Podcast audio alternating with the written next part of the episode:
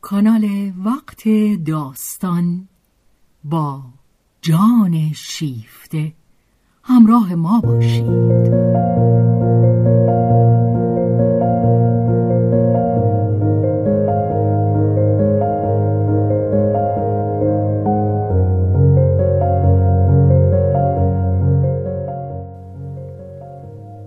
اثری از رومن رولان.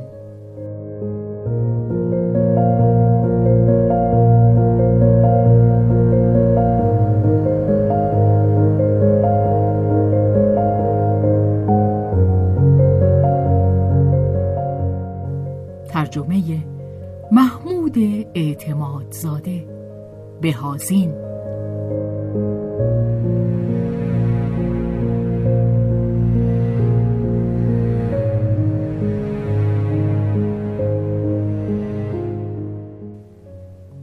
به روایت شهرزاد فتوهی.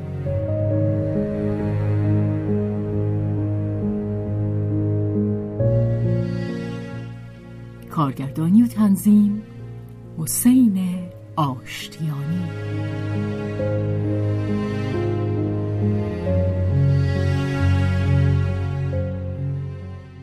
جلد سوم. بخش دوم. آنت در جنگل.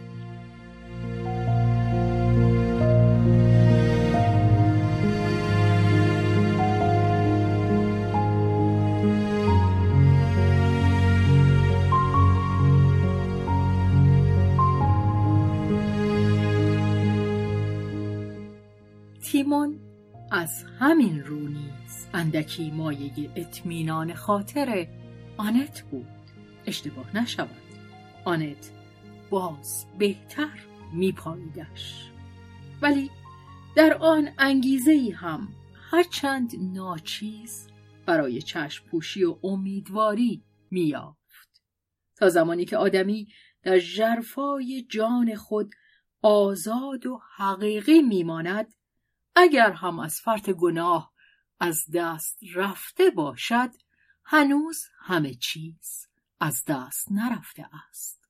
زیرا هرچند هم که در کردار خیش اسیر شرماورترین اقراض باشد هنوز بی قرزی را در سردابه وجود خیش حفظ می کند و این بی قرزی نهفته دوردست فطری که سرانجام گاه در بیعلاقگی کامل نسبت به همه چیز مستحیل می شود آن سنگ محک نادیدنی بود که هم این و هم آن از آغاز بی توضیحی دیگر به یاری آن یکدیگر را آزموده و پذیرفته بودند. آنها بی آنکه برمند می توانستند همه چیز را از خود و از باقی جهان ببینند و بشنوند.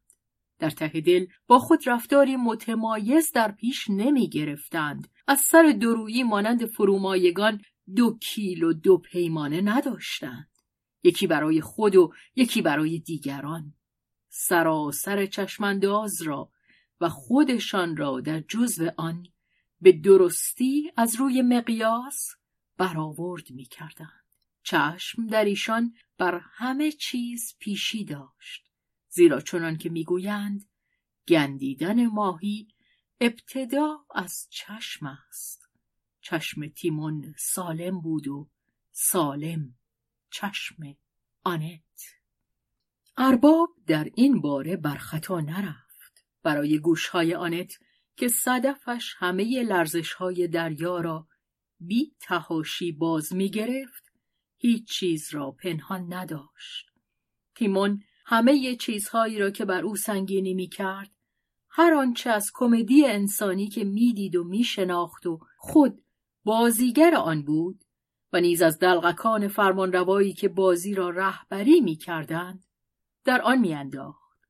این گوشها گاف صندوق او بودند. تیمون به او گوش زد می‌کرد. مواظب صندوق باش. آنت جواب می‌داد. صندوقدار شمایید کلید پیش شماست. کافیست وارسی کنید اندوختتان را کامل خواهید یافت. هیچ چیز گم نشده؟ هیچ چیز فراموش نشده؟ نه. اگرچه یک سانتیم باشد. حساب درست درست است. آری آنت. هیچ چیز از آنچه تیمون در آن گذاشته بود فراموش نمی کرد. خطرناک بود. بیش از همه برای که؟ در چنین محیطی موقعیت یک امانتدار مزاحم یا کسی که دربارهش چنین گمانی بتوان برد همچو آسوده و بی تشویش نیست. کافی بود که آنت در برابر خود این پنجه های خفه کننده را روی میز ببیند تا بدان پی ببرد. ولی آنت آنها را با بیقیدی نگاه می کرد و حتی به نظر نمی رسید که بدان بیاندیشد.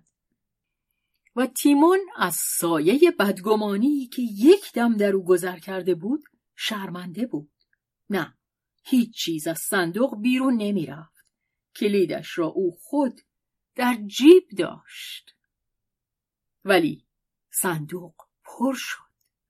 آنت آموزش سیاسی خود را به پایان برد. به پشت صحنه راه یافت. گفته آن صدر اعظم سوئد را که توتیان تاریخ برای ما تکرار می کنند توانست تکمیل کند. می گفت که رهبری جهان با چه مایه کم خردمندی صورت می گیرد ولی او فقط از آدمک های سخن می گفت که روی صحنه اند. آنت آن کسانی را می‌دید که نخهای این عروسک ها را می‌کشند. هر آینه پادشاهان، پارلمانها و وزیرانشان همه آنچه بدان نام مقامات رهبری می‌دهند. عروسک هایی هستند همراه صفحه های پر شده برای سرگرم داشتن تماشاگران. همه خردمندی هاشان که روی هم گذاشته شود قدرت ده اسب بخار هم ندارد که بتواند دستگاه عظیم دولتها را به حرکت درآورد. ولی در پس پرده دیگران عهدهدار این کارند و دستگاه را به حرکت در میآورند و با آن این زبانه های ناقوس را. استادان ناقوس نواز همانا داد و ستد و پولند. روزگار سیاست سپری شده اقتصاد حکم فرماست. بیشک نمی‌توان گفت که فرط خردمندی آزارش می‌دهد. زیرا اقتصاد همیشه چهره انسانی ندارد. ای بسا که یک مشت هشت پاست. قولهایی بی شکل و بینام که با هزاران بازو در کاوشند و با خرطومهای کورشان در تاریکی میمکند. و آن چند تنی که شخصیتشان که معمولا از پدیدار شدن در روشنایی عبا دارد هنوز بر فراز گرداب میلیاردها شناور است. امروز تقریبا همهشان فراورده های ساختگی هستند. بی ریشه و بی تخم بی سلف و خلف بی پسر بی شریک بی آینده. از آنجا که در سرنوشت خودشان و آثارشان هست که از میان بروند آرزویی جز این ندارند که به یک قدرت برتر برسند که از اندازه بیرون است. هیجانی دیوانوار آنان را به دنبال می کشد. فردای خرد پیشه به هیچ رو در سرنوشتشان دخالت ندارد تا تعادل آن را و دوام آن را تأمین کند. پنداری که می‌گویند دنیا پس از مرگ ما چه دریا و چه سراب دست کم آن شاه روشنبینی که چنین بیپروا سخن می‌گفت می‌دید که طوفان از برابرش فرا می‌رسد و با لذتی نهفته حساب می‌کرد. وقتی که طوفان در رسد من دیگر رفتم ولی آنان این شاهان بیتاج و تخت جز امروز خود چیزی نمی‌بینند. و از پس آن هیچ. آنان اگر گمان برند که طوفان تخت پاره هایی را برایشان به قنیمت خواهد آورد صدها را بر سر راه آن خواهند گشود. اگرچه طوفان پس از آن خود ایشان را به صورت تخت پاره هایی با خود بغلطاند.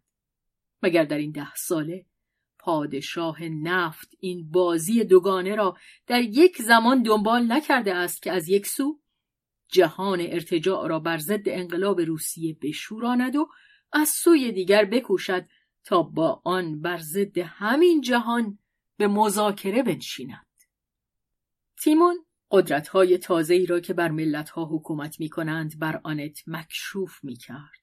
او با تحقیری بی حد و مرز از سیاستمداران کهنه حرفه‌ای سخن می‌گفت و از دایره تنگ سوداها و پیشداوریها و مفاهیم مرده‌ای که در آن کورکورانه میچرخند.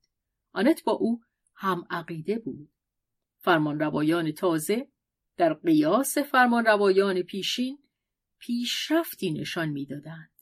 آنان از ناسیونالیزم فرتوت روی میتافتند و بار و بنه بس سنگین و احمقانه آن را که از خودپسندی ها، رنجش ها، کینه ها و غرورهای موروسی فراهم آمده است و قرن هاست که از پدران به پسران می‌رسد به دور میریختند. آنان راه بندها را در هم می شکستند و می کوشیدند تا انترناسیونالیسم داد و ستت و سود را اساس نهند. ولی پر زمان لازم نیست تا معلوم شود که آنان زنجیرهای تازه ای را جایگزین قلاده فرسوده و بیت خورده پیشین می کنند که بسی بیشتر مایه اسارت است. آنان زندان را بزرگتر کرده اند ولی از این روست که میلیون ها تن را در آن جا دهند و فقط. نه آن چند مشت سیاست بازان حرفه‌ای که همه نقش های نمایش را از دست هم میقاپیدند بلکه همه سیاهی لشکر و حتی همه تماشاگران تالار را. دیگر کسی بر کنار نیست. همچنان که در جنگ های آینده مردم غیر نظامی زن و مرد و پیر و زمینگیر و کودک همه آسیب خواهند دید. در زندان نمونه سرمایهداری بین المللی نیز هر کس شماره خواهد داشت. دیگر استقلال یک تن هم تحمل نخواهد شد. آه بی اعمال زور سازمانی چنان کامل که برای شخص راه دیگری جز این نخواهد ماند که یا تمکین کند یا از گرسنگی بمیرد. آزادی مطبوعات و آزادی عقیده افسانه های روزگار گذشته خواهد بود و دیگر کشوری نخواهد بود که بتوان از فشار تعدی دیگر کشورها بدان پناه برد.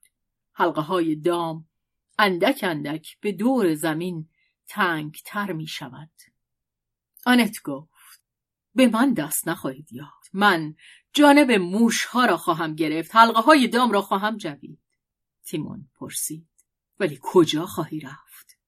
دیگر بیرونی نیست که بتوان بدانجا رفت. همه جا درون است. مرگ که هست. آیا رازید می کند؟ نه. آتشی شده بود. تیمون سر شوخی داشت. درباره استحکام دام اصرار میورزید کمترین نقصی در آن نبود و او وسواسهای اخلاقی را که ناسیونالیزم سیاسی کهن هنوز پایبند آن بود در این شمار مینهاد بین الملل نوبنیاد پول برای ملتهایی که از ایشان بهره کشی و برای عقب ماندگان سیاست بازیچه های کهنه ایدئالیستی را باز میگذاشت. این بین الملل با دوست و دشمن بی تفاوت معامله می کرد. روی جنگ و مرگ این یا آن ملت ملت من یا ملت تو به سفت بازی می پرداخت. از آن جمله فلان شرکت سازنده اجدر که نام فرمان روایان جنگ گردانندگان سیاست خارجی این یک از مجارستان آن دیگری از آلمان بیسمارک، هویوس، برخی از صاحبان انگلیسی بزرگترین کارخانه های فولادسازی، آرمسترانگ، وایت هد به ریاست یک دریادار فرانسوی و زیر سلطه مردی از خاور نزدیک در آن در کنار هم بودند. تنی چند از سران صنایع برخی گیران بانک که به جای تناب دار که شایستشان بود نوار همه نشانهای افتخار سرزمین دیرینه باختر را به گردن داشتند. نه چندان بیهنرمندی اما بدون قطب نما میان تراست ها و هلدینگ های انگلستان و آمریکا که دست سنگینشان روی هر دو قاره فشار می آورد سرگرم بازی بودند. قدرت پروکنسول ها یا رنگ و نیرنگ ماجراجویان بیمایگیشان را نفی نمی‌کرد. پروکنسول ها در امپراتوری روم باستان والی صاحب اختیار کل یک منطقه بودند شبیه ساتراپ های هخامنشی آنان نیروهای عظیم در تصادم یا به هم پیوسته اقتصادی را به نسبت بس کمتری رهبری می کردند و بیشتر خود از جانب آن نیروها و دستگاهی که با آن به حرکت در می آمد رهبری می شدند. و همین بود که این بازی کورکورانه نیروهای اقتصادی باز خفه کننده تر می شد. چه با آهنگ بیرحمانه پیشروی و بازگشت خود به تناوب صلح و جنگ و ثروت و ورشکستگی را تحمیل می کردند. تیمون با روشنبینی سنگ دلانه خود در سنجش چون و چند این فرمان روایان جهان و نازایی گرد آمدنهاشان با پول آنت را به شگفتی وامی داشت. به ویژه قمارباز در او از نامربوطی یک چنین بازی سرشار از تحقیر بود کسی که مدعی قصب فرماندهی است باید بداند چه می‌خواهد بکند. آنان جز فرمان دادن که در زبان این کیسه ها به معنای پول گرد کردن بود چیزی در سر نداشتند. پس بگذار بیاید آنکه شکمبشان را خواهد درید. تیمون با آنکه منافعش در کنار آنان بود با آنکه همه چیز سرنوشتش او را دشمن انقلاب رنجبران میساخت باز. در خلوت دل خیش از دیدن توده های به هم فشرده و ژرف و سازمان یافته اتحاد جماهیر شوروی سوسیالیستی که در کار گرد آمدن بودند تا دست به حمله بزنند خالی از خورسندی بیرحمانه نبود و از ته جنگل برایشان فریاد می‌کشید. ده بزن به شکم! ولی این فقط شور دیوانوار یک لحظه بود. نه تیمون نمی‌توانست. او دشمنشان بود. نمی‌خواست درکشان کند. هرچند قادر بدان بود. از میان همگنان خیش او یکی از نادرترین کسانی بود که می‌توانست دربارشان به انصاف قضاوت کند. اگر او در آن سو از مادر زاده شده بود می توانست یکی از رهبرانشان باشد. شاید هم این اندیشه به مغزش خطور کرده بود. ولی حوادث زندگی او را به راه دیگری انداخته بود و کار از همان آغاز با شکست روبرو شده بود. حرف از آن نزنی تیمون بازی دیگری می کرد و بازی هرچه باشد باید با همه دل و جان بازی کرد. آیا او چنین می کرد؟ مسئله درست همین بود. آنت با انعطاف پذیری همدردی خیش برای قضاوت تیمون دیدگاه او را همچون اصل مسلم پذیرفته بود. آنت در پی آن نبود که همکنون اندیشه های اجتماعی دیگری را در برابر تیمون بگذارد. به فرض آن هم که تیمون چون این چیزی را به او اجازه می‌داد. او خود درباره این موضوعات اقتصاد جهانی انبساط روی هم محکم و به قدر کفایت مطمئنی نداشت و فردگراییش که با بالهای پهناور آسمانی محدود داشت هنوز مجال آن نیافته بود که در چنان فضایی به پرواز درآید. آنت مرکز دایره من نهفته در ژرفها را خوب میشناخت. اما محیط دایره را روی هم بد تیمون افقهای دید او را گسترده تر می کرد و هرچند که منظره آن کمتر مایه اطمینان خاطر بود کنجکاوی اندیشش با شور و آز همچون پرستویی در آن پر می کشید. او جهان کهنه‌ای که از آن دفاع کند نداشت برج کهنه ناقوسی که در آن لانه کرده باشد نداشت فقط بالهای او بود و هوای آزاد اگرچه آن بچه پرستو هم بود مارک ولی مارک از زیر پر خود او به در آمده بود و مانند خود او رفتار می‌کرد. باری آنت اکنون فقط به نگریستن سرگرم بود و بسا چیزهای دیدنی در برابر نگاه خود داشت.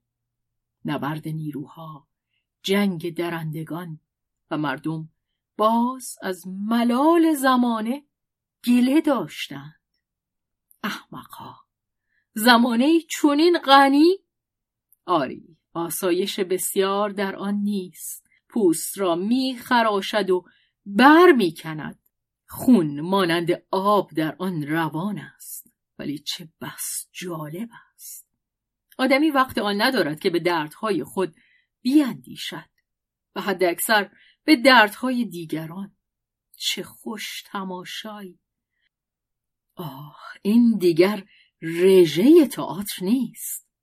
دکور نیز در حرکت است مانند راهپیمایی در جستجوی سنگرال سنگرال جام زمردینی که به اعتقاد مسیحیان خونی را که از پهلوی مسیح روان شد در آن گرد آوردند و بعدها ناپدید شد ولی فقط دکور نیست که حرکت می کند همراه چشمان من پاهای من و همه وجود من سراسر جهان به راه افتاده من باد زمین را که در چرخش است بر گونه های خود حس می کنم. این چرخش او را به کجا می برد؟ به کجا ما می شتابیم؟ من نمی‌دانم. ولی چه تاختنی زندگی بر دماغه کشتی خوش است بسی بهتر از همه مردها این زن به یک بار دایرت البروجی را می‌دید که توده آدمیان به انگیزه مقاومت ناپذیر نیروهای اولیه در آن میچرخیدند و او بی آنکه در پی مقاومت در برابر این نیروها باشد اما در حالی که به غریزه می‌خواست با آنان یکی شود میکوشید با کارمایه‌ای که آنجا در پهلوی او بود جفت شود. و صرف نظر از هر گونه قضاوت درباره جنبه اخلاقی یا غیر اخلاقی آن دلش می‌خواست به آن کمک کند تا تحقق یابد. او تیمون پس بگذار به تمامی تیمون باشد. تیمون به هیچ رو چنان نبود. دیری نکشید که آنت بدان پی بود و او نخستین کسی بود که از آن نگران شد. زیرا تیمون زیر دست خود جز یک مشت نوکر قلاده به گردن نداشت که دلسوز او نبودند و در برابر خود فقط رقیبانی داشت که همه همشان بر آن بود که او نتواند با همه امکانات خود عمل کند و او خود در غم آن نبود مگر گاه گیر و بیدوام این قول را زهر قدرت مسموم کرده بود. بر جهانی که تا مغز استخوان پوسیده است بی کیفر نمی‌توان غالب شد. کسی که چهل سال جهان را برهنه در آغوش میفشارد چربناکی پوست و شپش و تیفوس آن را هم به خود می‌گیرد. تیمون کامگیرندهای حریص و تند و بیلگام بود. شهوتها، حوثها و کینه های شخصی خود را میبایست ارضا کند آن هم بیدرنگ. برخلاف برخی از آن ماجراجویان بزرگ که رقیبان او و سرمشقهای او بودند فلان بازیل و آن پادشاه نفت یا پادشاه کبریت که گویی از سر احتیاط قدرت بیرون از حد اعتدال خود را با یک زندگی خانوادگی سنجیده و گوشگیرانه که میکوشید تا مردم از آن بیخبر بمانند تعادل میبخشیدند. بازیل منظور بازیل زاهاروف. یونانی طبعی ترک ماجراجو و سرمایهدار بزرگ زمان جنگ جهانی اول و پس از آن است که به ویژه واسطه فروش سلاحهای انگلیسی بود و از انگلستان لقب سر دریافت کرد. تیمون نمی توانست و نمی خواست خود را به نظمی مقید بدارد. او آنها را تنگ چشم و خسیس و میرزا بنویس مینامید آنان خیلی بیش از آن که مردانی تراز نوین باشند در عمل زگیل های بورژوازی بودند. ولی تیمون که می توانست چنان کسی باشد میگذاشت پیچک هایی که به شکمش میچسبید و لجن جنبنده زیر پاهایش او را در نیمه راه متوقف دارند. و آنت آتشی می‌شد.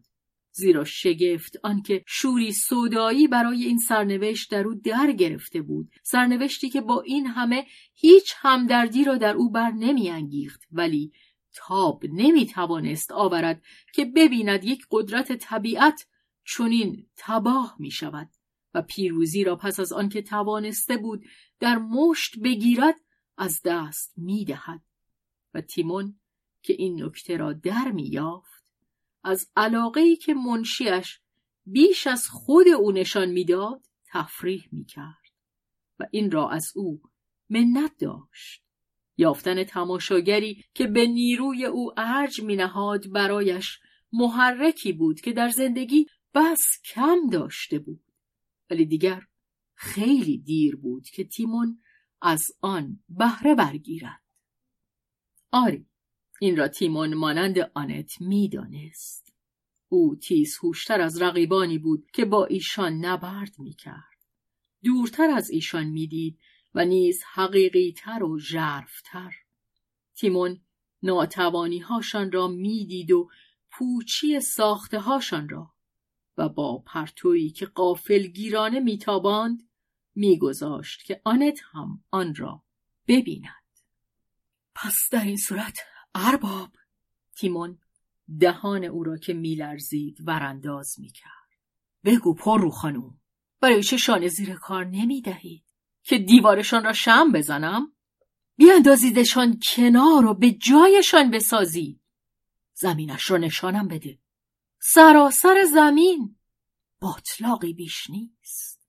مگر شما با این بازوهاتان قادر نیستید باطلاق را پر کنید و اگر لازم بود خشکش کنید. تازه اگر هم همه چیز در آب باشد مگر در روزگارهای پیش کسانی نبودند که خانه هاشان و زندگی تازهشان را روی پایه های چوبی بنا کردند به چه منظوری؟ به منظور آنکه همان کاری بکنم که آنها کردند و چند تا تخم قورباغه در مرداب بریزم؟ نه. نه. همین هایی که از آنها باقی مانده کافی است. من اصراری ندارم که بر شمارشان بیافزایم نه آنکه نسل خودم را دوام بدهم. همین یک زندگی خودم کافی است. دیگر از سر نمیگیرمش. ولی این زندگی که دارم می‌خواهم دست کم شیرش را بچلارم خب بعد؟ بعد به تخمم. آنت برا شفته و چین بر پوزه آورده رو بر میگردم تیمون به ریش خند از او می‌پرسید. گوشا رو خراش میده؟ نه دلم به هم می‌خوره. حالت استفراغ به من دست میده آنت نگاه خود را بر پیشانی او میدوخت. اینم کار شد که انسان دیگران رو به قضاوت بگیره و تحقیرشون کنه که قدرت رو غصب کردن بیان که قادر باشه اون رو به کار بگیره اون وقت خودش مثل اونها رفتار کنه. ولی من آنچه را که حتی اونها امکان دیدنش رو ندارند می‌بینم. چی رو؟ پوچیشون رو. پوچی خودم. تو همه چیز. خواهش می‌کنم. از خودتون حرف بزنید. نه از من. نه بابا نه. مدعی هستی که رفتار خاصی با تو داشته باشن؟ این دیگه به خودم مربوطه. و تو منو به حال خودم رها می‌کنی؟ این شمایید که خودتون رو رها می‌کنید. شرماور نیست؟ شما بر و بازوی اون رو داشتید که با همه خطرهای زندگی دست به گریبان بشید. و وقت با بزدلی میرید و سرتون رو به دیوار پوچی میکوبید. پوچی دشمنه مثل دشمنای دیگه. گردنش رو بگیرید و بپیچونید. پوسخند می‌زنید. شما اسلحتون رو به اون تسلیم می‌کنید. دلمو به هم می‌زنید. تیمون این ماده گربه خشمگین را که گویی آماده بود تا به رویش توف بریزد با خوشنودی از زیر چشم میپایید. نگاهش سراپای او را در نوردید.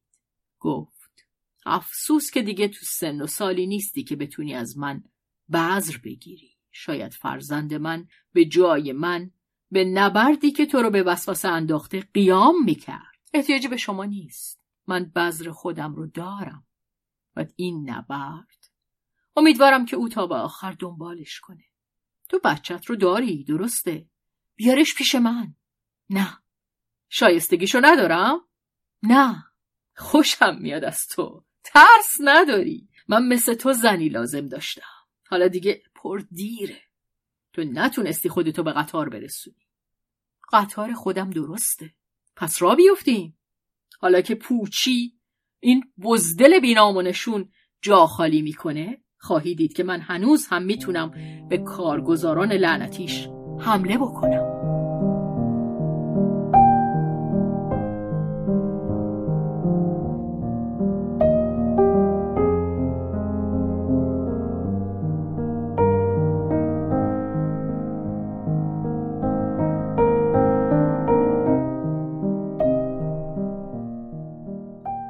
پس از آن ساعتها کار سخت به دنبال می آمد. کار نقب زدن، مین گذاشتن، در حصار گرفتن تا هنگامی که شیپور نواخته شود یا صدای بوغ حمله برخیزد و آنگاه هجوم برده شود زیرا تیمون که هرچه باشد از گفته های آن تحریک شده بود باز به میدان می‌رفت و دلیرانه با رقیبان بزرگ خود نبرد می‌کرد اما همچو آنت کسی در آن میان چه می‌کرد؟ آنت در لحظات نادری که ارباب مجال نفس کشیدن به او می‌داد همین پرسش را از خود می‌کرد. ولی در آن اوقات سخت دچار سختی بود. ساعتها بیخوابی که میبایست جبران کند. گور پدر اندیشه ها بگذارید بخوابم. فردا باز همدیگر را خواهیم دید. ولی آن دیگری مارک همان مارک که او از سر غرور در برابر تیمون به وجودش مینازید منتظر فردا نشد. به او اجازه نداد که به خواب رود. اینکه مادرش منشی مورد اعتماد تیمون شده باشد؟ تیمون این کوسه ماهی این دریازن روی خشکی او را در اندوهی فرو برده بود که گاه با سرکشی خشمی دیوانوار همراه می‌شد. او که به قهر از مادر جدا شده بود به تازگی از کار او خبر یافته بود.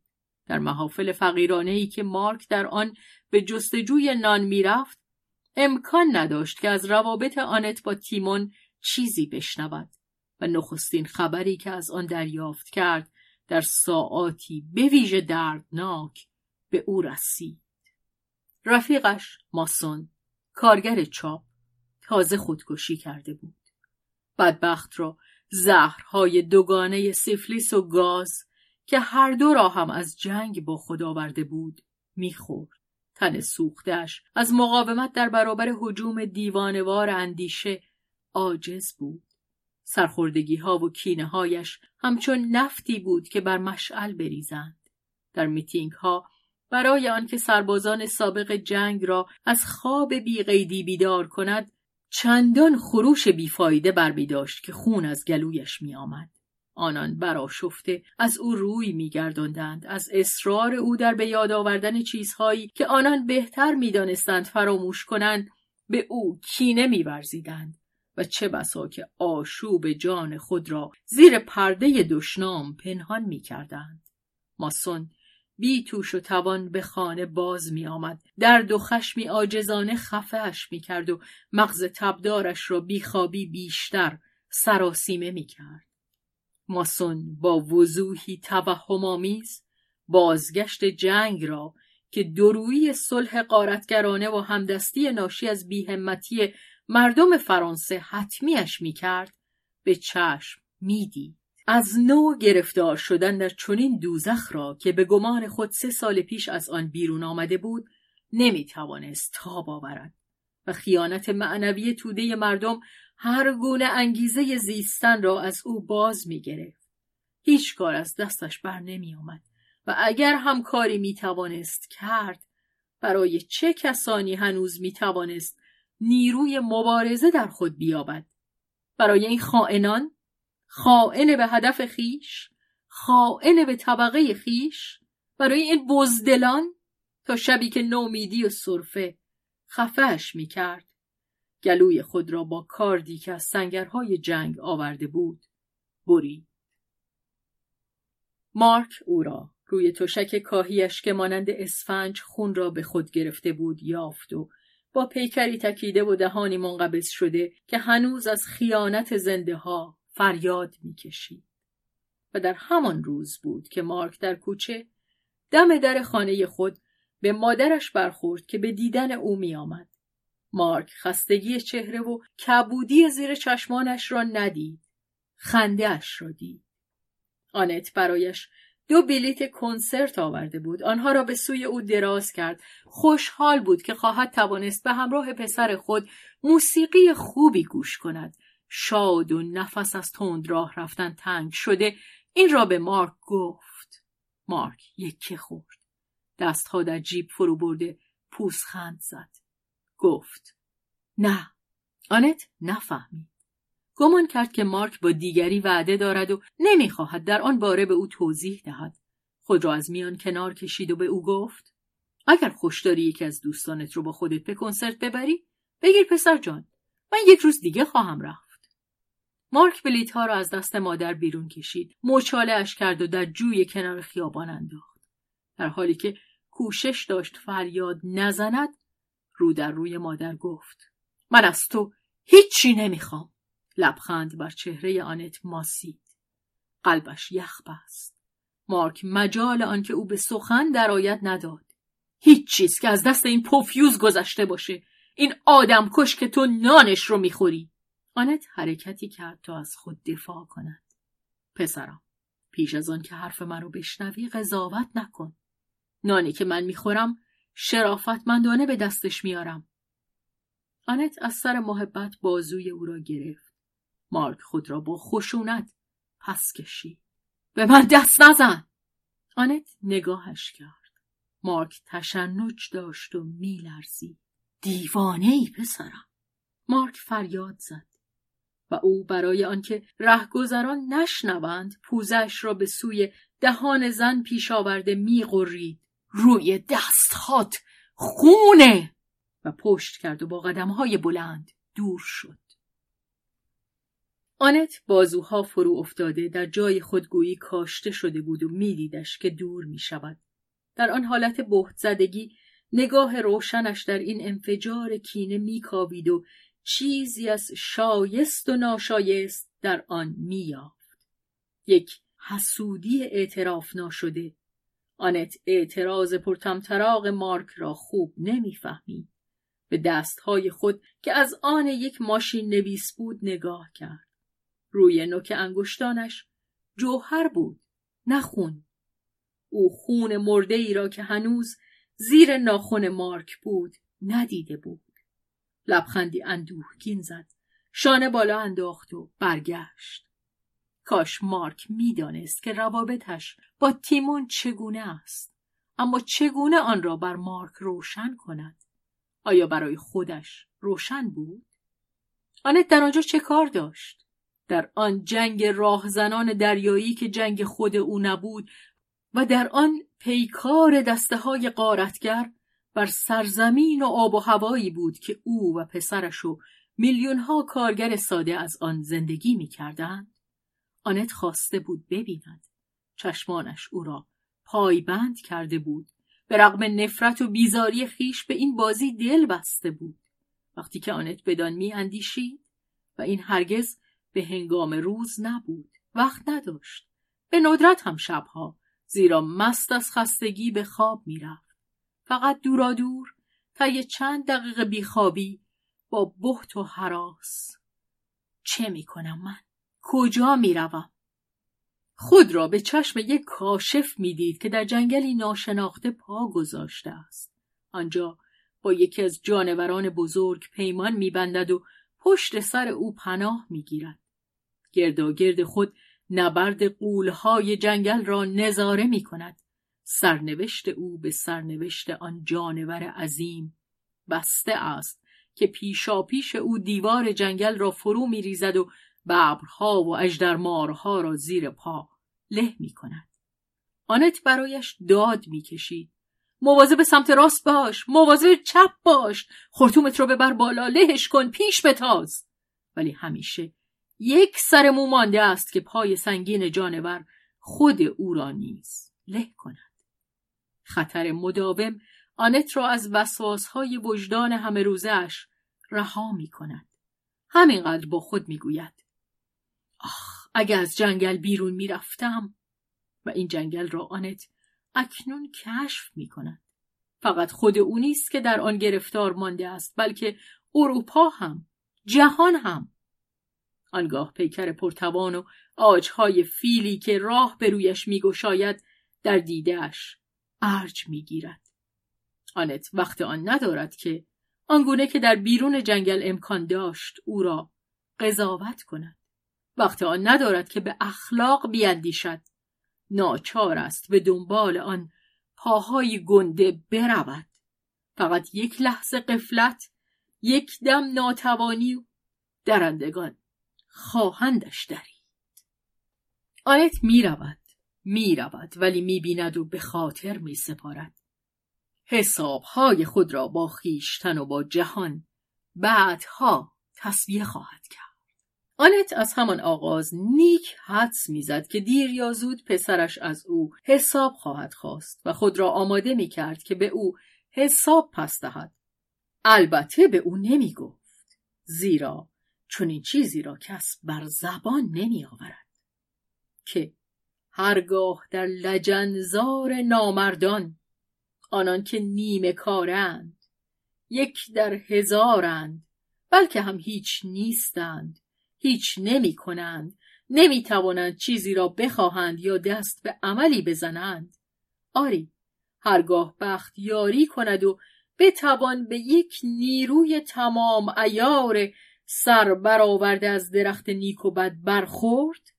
زن همیشه دعوتی را به یاد می آورد که آن تلاش بیکران گستره تاریخ آدمیان از آن سرچشمه گرفته است. حتی عفیفترین زن آنکه نه تن بلکه جان خود را تفیز می کند خود را به مردی می دهد که بارورش کند.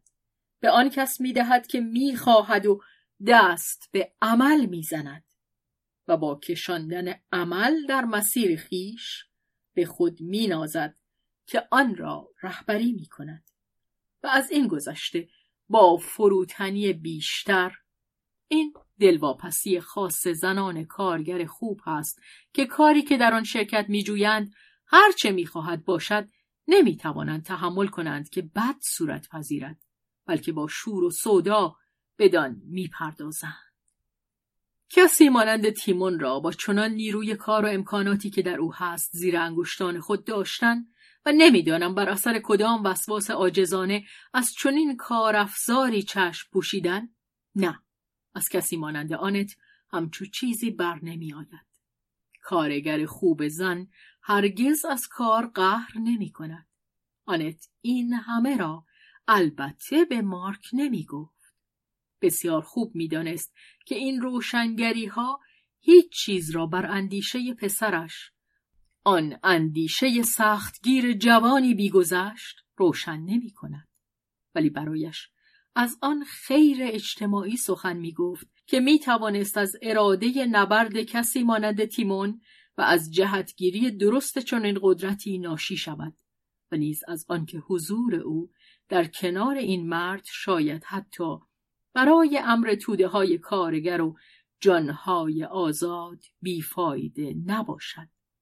ولی آنت اگر انتظار بحثی روی هم تند را با مارک داشت یک چنین انفجاری را در او پیش بینی نمی کرد. خود مارک هم بیش از او پیش بینیش نمی کرد. او مورد حجوم پاره نیروهای وحشی شده بود که در جرفای جانش پرسه می زدند. و اکنون دیگر به او اجازه نمی‌دادند که از قضاوت خود عدول کند. آنت نامه کوتاه و محبت آمیزی برایش نوشت که در آن حتی اشاره‌ای به خشونتش نمی‌کرد.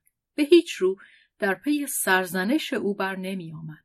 خود را نگران حالش نشان می‌داد و به او پیشنهاد می‌کرد که بیاید تا با هم حرف بزنند. آنت می‌خواست که راست و درست درباره خود توضیح دهد و اگر گفته هایش خاطر مارک را آسوده نمی کرد آماده بود که از شغل خود نزد تیمون چشم بپوشد. اما تا بدانجا نمی‌رفت که چنان که دلخواه پسر آتش مزاجش بود خیشتن را خطاکار داد کند. هیچ انگیزه ای برای چنین کار نداشت. مارک هم هیچ در غم عقل و انصاف یا هر گونه ملاحظه دیگر نبود. بی کمترین مراعات. در خشم خود می‌خواست که مادرش بی چون و چرا بی هیچ درنگ از این مرد که مورد کینهش بود ببرد و چنان کند که گویی از او پوزش می‌خواهد. مارک اتمام حجتی برای مادر فرستاد. نامه ای در سه سطر آمرانه. بی یک جمله محبت آمیز. آنت خواند. آه کشید و لبخند او نیز رنگ خشونت گرفت. او نیز مانند مارک برای خود غروری داشت. به اختار دیگران سر فرود نمی آورد. به زبان دل به زبان عقل همه چیز از او حاصل می شد. از راه امر و نه هیچ. نامه را تا کرد و آن را بی پاسخ گذاشت. و راهپیمایی خود را در جنگل در پس سپر زنده ماموت از سر گرفت. مارک کوچولوی من. منتظرت میمونم تا وقتی که خواسته باشی معدبانه حرف بزنی. تو منتظر من نباش. مارک نیز همین می‌کرد. منتظر میماند. هر دوتان می‌توانید منتظر بمانید. کله هاشان هر دو به یک اندازه سفت است. هیچ یک از آن دو نخواهد گفت من اشتباه کردم. آنی که منتظر نمیماند تیمون بود. میبایست از دنبالش رفت. وقت آن نبود که بتوان در مجادلات عقیم وجدانی به هدر داد میبایست همه حواس خود را جمع کرد و نگذاشت که از دیگران عقب ماند برویم مرا کجا می‌بری راه بیا خواهی دید خود او آیا می‌داند ولی بیدانستن شامه ای دارد که خطا نمی کند. و این از غریزه تنها نبود. تیمون توده ای از آموخته ها داشت. هم از تجربه، هم از کتاب ها. آری، او خیلی بیش از آنچه گمان می‌رفت چیز خوانده بود و با حرس فراوان ولی باز خیلی بیش از کتاب ها زنده ها را جذب کرده بود. خوب می شناختشان. به نخستین نگاه می‌دانست که هر کس چه در چنته دارد نقطه ضعفش چیست حد و مرزش کدام است و به چه بهایی می‌توان خریدش او برای جانوران برهن پوست برای کسانی که گوشت نرم دارند برای آنان که بی سلاحند هیچ احترامی نداشت. در دیدهش پست بودند. بی هیچ پشیمانی از ایشان سوء استفاده می‌کرد. اما گردن کلوفت هایی که در برابرش ایستادگی می‌کردند میانشان نبرد تن به تن با کارد بود. میان آنها و او همه سلاح ها به کار گرفته می‌شد. اروپای پیر اگر پخته و رسیده می بود و آنان مانند ازگیلی که روی کاه بخوابانند در کار آن بودند که بپوسانندش آری آنان دست گانگسترهای شیکاگو را از پشت میبستند ولی تیمون از آنت حساب می بود. به ویژه از آن رو که آنت هیچ اندرز بیهوده به او نمی‌داد. تیمون حس می کرد که آنت شکستنی نیست، دست یافتنی نیست و با این همه بر کنار از پیش داوری هاست. در برابر بدترین منظره ها خم به ابرو نمی آورد. با نگاهی سریح و بی چون و چرا دربارهش قضاوت می کرد. بی آنکه به هیچ اصلی استناد جوید. او به چوب زیر بغل اخلاق یا دین نیازی نداشت چشمان زنانه خود را داشت مقرور و آرام. چشمانی که پلک به هم نمی‌زدند دروغ نمی‌گفتند نه به خود او نه به آن کس که نگاهشان در او نفوذ می‌کرد. و بر کناریشان از پندارها استواری شاد و چالاک آنت را به هم نمی‌زد. آنت دوست داشت زندگی کند ولی تیمون یقین داشت. یک ساعت هم حاضر نبود بر عمرش افسوده شود هرگاه شرطی در برابرش نهاده می‌شد که بر حقوقش لطمه می‌زد.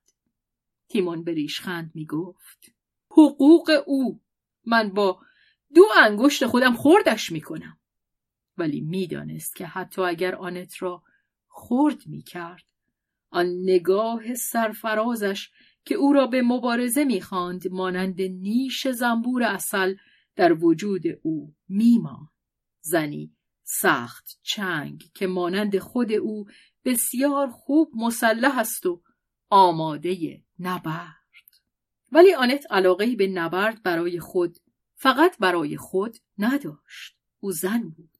برای علاقمند شدن میبایست مردی داشته باشد پسر یا معشوق. و یا اگر این هر دو نباشد ارباب تا برای او پیکار کند. مردی که او با وی یکتن شود بدینسان تیمون او را بی بزک می‌دید امکان داشت که آنت از چنین اهانتی برمد ولی به حساب تیمون این اهانت نبود. او آنت را با چشمان یک مرد قضاوت می کرد که زن در نظرش تا آنجا ارزش دارد که به کار مرد بیاید. زن فقط به خود نمی‌تواند وجود داشته باشد. اما از اینکه آنت زنی ساخته شده برای نبرد نیاز به مردی داشت تا با هم یک تن شوند همچنان که تیغه کارد جویای دسته است و دستی که آن دسته را بگیرد تیمون ارج بیشتری به او مینهاد. خود کارشناس بود و قدر چنان تیغه ای را میشناخت. فقط به همین سبب تیمون مراعاتش می‌کرد. برای پاک کردن چرک ناخونهایش آن را به کار نمی‌گرفت. وقتی که او را در دست داشت خود را ناگزیر می‌دید که مراقب عمل خود باشد. خود حضور آنت برایش در حکم بازدارنده ای بود. آنت او را در آستانه پاره زیاد روی ها متوقف می کرد. ولی طبیعت فقط برای آن می ایستد که بهتر بجهد و آنجا که سخن از طبیعت کسی مانند تیمون می رود باید از جهش های آن برحذر بود. در میان عادات بد خود که شمارشان اندک هم نبود تیمون عادت میخارگی داشت. به مرغوب بودن جنس زهری که می نوشید حساس نبود. همان میخاری سنگین باربران را به کار می‌زد که شراب را به همان خوبی تحمل می کنند که چلیک آن را بر دوش می‌برند. تیمون از می هرگز ناشتا نبود و نبوغش اگر بتوان گفت جز هنگامی که لبریز از می بود رونق نمییافت تیمون اختیار خمره خود را آنقدر در دست داشت که بداند درجه الکلش چیست و بسنجد که تا چه حد می‌تواند در ملع عام پیش چشم همه بگذارد تخمیر آن ادامه یابد چنان که نه فقط خطری برای کارهای عوام فریبیش نداشته باشد بلکه حتی سودی هم به او برساند چه همان گونه که آن دیگری بخار را به خدمت حوثهای ما واداشت او نیز از بخارات مستی خود بهره می گرفت. اما باز برایش لازم بود که دورا دور ساعت تخلیه‌ای داشته باشد تا فشار مفرت دیگ بیرون زده شود وگرنه بیم انفجار می‌رفت. معمولا او تفریحات خود را در جاهای دربسته و ناشناخته و تا سرحد امکان در بیرون پاریس ترتیب می‌داد که اگر ضایعاتی پیش آید فرصت پنهان کردنش باشد. آنت از تجارب خود در بالکان که هنوز چندان زمانی بر آن نگذشته بود در این باره به اندازه کافی می‌دانست تا تصور کند که چه ها در این مجالس میگذرد خاصه که به هنگام گریز پایی های ارباب پژواک بزرگ شده آن در تالارهای هیئت دبیران روزنامه میپیچید و چشمها را از ترس و رشک میدراند. وقتی که تیمون سنگین و عبوس مانند ابری بارانزا که به تازگی باریده است و اینک به صورت مه قلیزی از زمین برمیخیزد باز میگشت. آنت دشمن خو و یخبسته ابروها را در هم می‌کرد و مانند ماشینی بیروح آنچه را که اراده ارباب بود انجام می‌داد. تیمون نیک می‌دانست که او چه میاندیشد و این برایش مایه انبساط بود. دلش می‌خواست که او را به حرف بکشد. ولی آنت کناره می‌گرفت در گشودن دور از احتیاط بود. همین که آنت به درون می‌رفت دیگر نمی‌دانست چگونه بیرون خواهد آمد و درست همین بود که تیمون را به وسوسه میانداخت چندین ماه بی سخن تیمون و آنت به این قرار گردن نهاده بودند که میانشان یک در برای روز مبادا باشد اما پاک بسته بماند. تیمون میل نداشت که زنی با چنان شامه تیز را در این بخش از زندگی خود در این شکارگاه ها وارد کند. آنت مزاحم او می‌شد و تیمون مراعات او را می کرد و سپس اندک اندک که اطمینانش به آنت بیشتر شد کمتر مراعات او را کرد. به هوس همان چیزی افتاد که از آن دوری می جست. بینی آنت را در این باطلاق ها فرو بردن و دیدن آنکه چه شکلکی از خود در خواهد آورد. یعنی همان خارش کشنده پست کردن کسی که خود از آن رو به او ارج می نهند که از چنین چیزی سرباز زده است. تیمون به تحریک آنت که خاموشی میگزید پرداخت میکوشید تا کنجکاوی یا غرور او را برانگیزد؟ به او می‌گفت ها میترسی؟ ترجیح بدی که ندونی؟ خانم افت معاب این که کاری نداره. خطر به وسوسه افتادن نیست. آخه وسوسه چه چیزی؟ چه کسی؟ تو پر مطمئنی؟ اینجور کارا آسونه. دلم می‌خواد ببینمت یه بار خودتو وا دادی خودم بیش از اندازه دیدم. و شکر خدا دیگه از اون سن و سال گذشتم. میل برگشت ندارم. حالا که تو از مانع گذشتی. دیگه برات چه مایه داره که نگاهی به اون طرف بکنی؟ از چی میترسی؟ خودتون می‌دونید. شاید. ولی دوست دارم از دهن خودت بشنوم. میترسم تحقیرتون بکنم. به گمانم این کاریه که مدتها پیش کردی. ولی بیش از اونچه تاب می‌تونم بیارم. آنت مشتهای خود را زیر چانه گذاشته بود. تیمون تفریح می‌کرد. با این همه می‌خواست سیلیش بزند. از جا برخواست و راه رفت. تا این هوس از سرش بیفتد. روبروی آنت ایستاد. پس همین.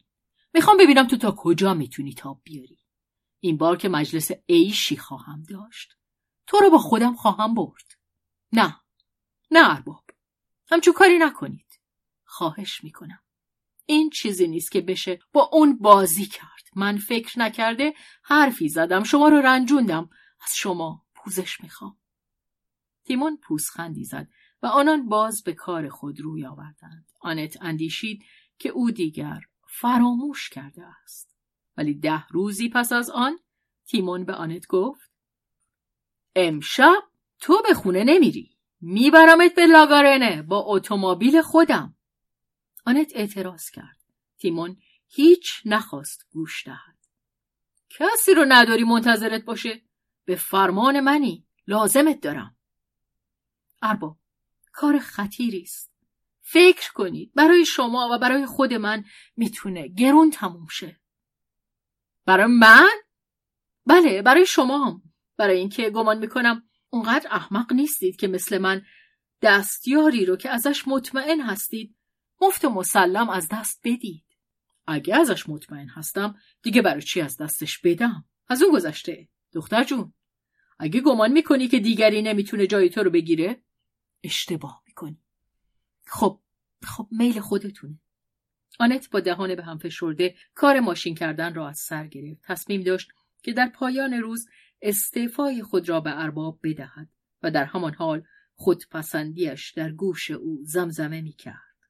پردل نیستی در میری. مگه از اختش بر نمیاد بهتر بود که آنت به این زمزمه گوش نمی‌داد. این صدای شیطان است که در هر زنی هست. تیمون بر آن آگهی داشت. هیچ نمی‌گفت ولی در نگاهش ریشخند بود. تو میترسی. پیرزن بینوا از چی میترسی؟ با این همه اگر هنگام غروب که کارشان را به پایان میرساندند زن جوانی نمی آمد امکان نداشت که آنت از تصمیم خود برگردد. تازه وارد زنی بود بسیار جوان بسیار باریکندام و بسیار خوشگل. هنوز بچه می نمود. آنت دید که تیمون به انتظار او بوده است. زن سخت ترسان بود سخت هم بزک کرده و آراسته و در رختهای زیبا و نونوار خیش تازه کار و ناراحت به نظر می رسید. تیمون به آنت گفت کار تموم شد. خودت رو آماده کن. و یک دم بیرون رفت. آنت برخاست و همچنان که کلاهش را به سر فرو می کرد از لای دندانها بلند قر می‌زد. می‌تونی منتظرم بمونی. نخواهم اومد. دیگر به سرعت بیرون می‌رفت که آن زن جوان که آنت بیش از آن توجهی به او ننموده بود با کمرویی بازویش را گرفت و زمزمه کرد. اوه خانم شما مگه نمیایید؟ چه اهمیتی برای شما داره؟ دختر بیان که در پی توضیح باشد بازوی او را میفشرد و می‌گفت بیایید آنت که اخما هنوز در هم رفته به دختر خیره شده بود نرم شد و از این اعتماد ناگهانی لبخند زد. بهتر نگاه کرد. در چشمان دختر دعوت گنگی بود. بر اثر یکی از آن جهش های عاطفی بیجا آنت یک بار خود را همچون مرغ کرچی احساس کرد که بال می گشاید. فقط یک دم.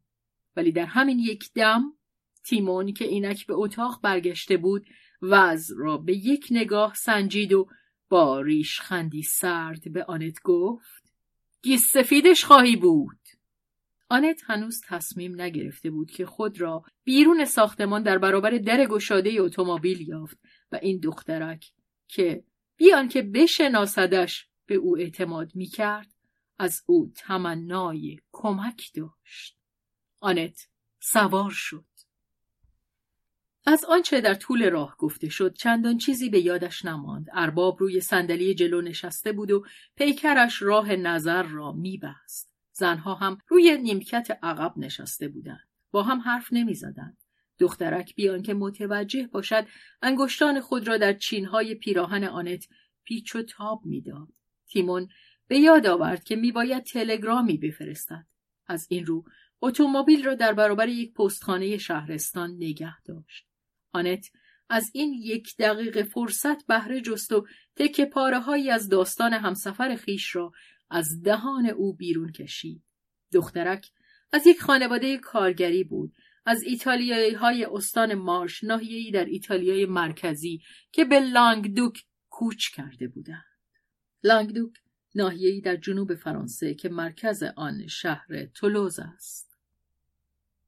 یک پا انداز. او را در یک دکان شیرینی فروشی سراغ کرده. جایزه مسابقه زیبایی را که برخی سرجاکشان ترتیب می‌دهند پیش چشمانش به جلوه درآورده بود و چون جایزه به دست نیامد در پاداش او را به استخدام یک موزیک هال درآوردند و همان شب که او خود را برهنه در برابر نگاه های حریس تماشاگران دید دلش می‌خواست که به تاخت از آنجا بگریزد.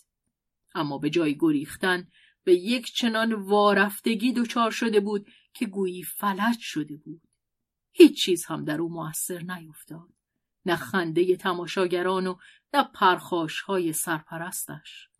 اما اگر منظره این دختر سیاه مو که با گردن کچ سر را روی شانه میگرداند و بازوها را ناشیانه به تن میچسباند قهقهی تماشاگران را برانگیخته بود نگاه تیمون چیزی از تماشا را به هدر نداده بود. او را به عنوان قربانی خود برگزیده بود.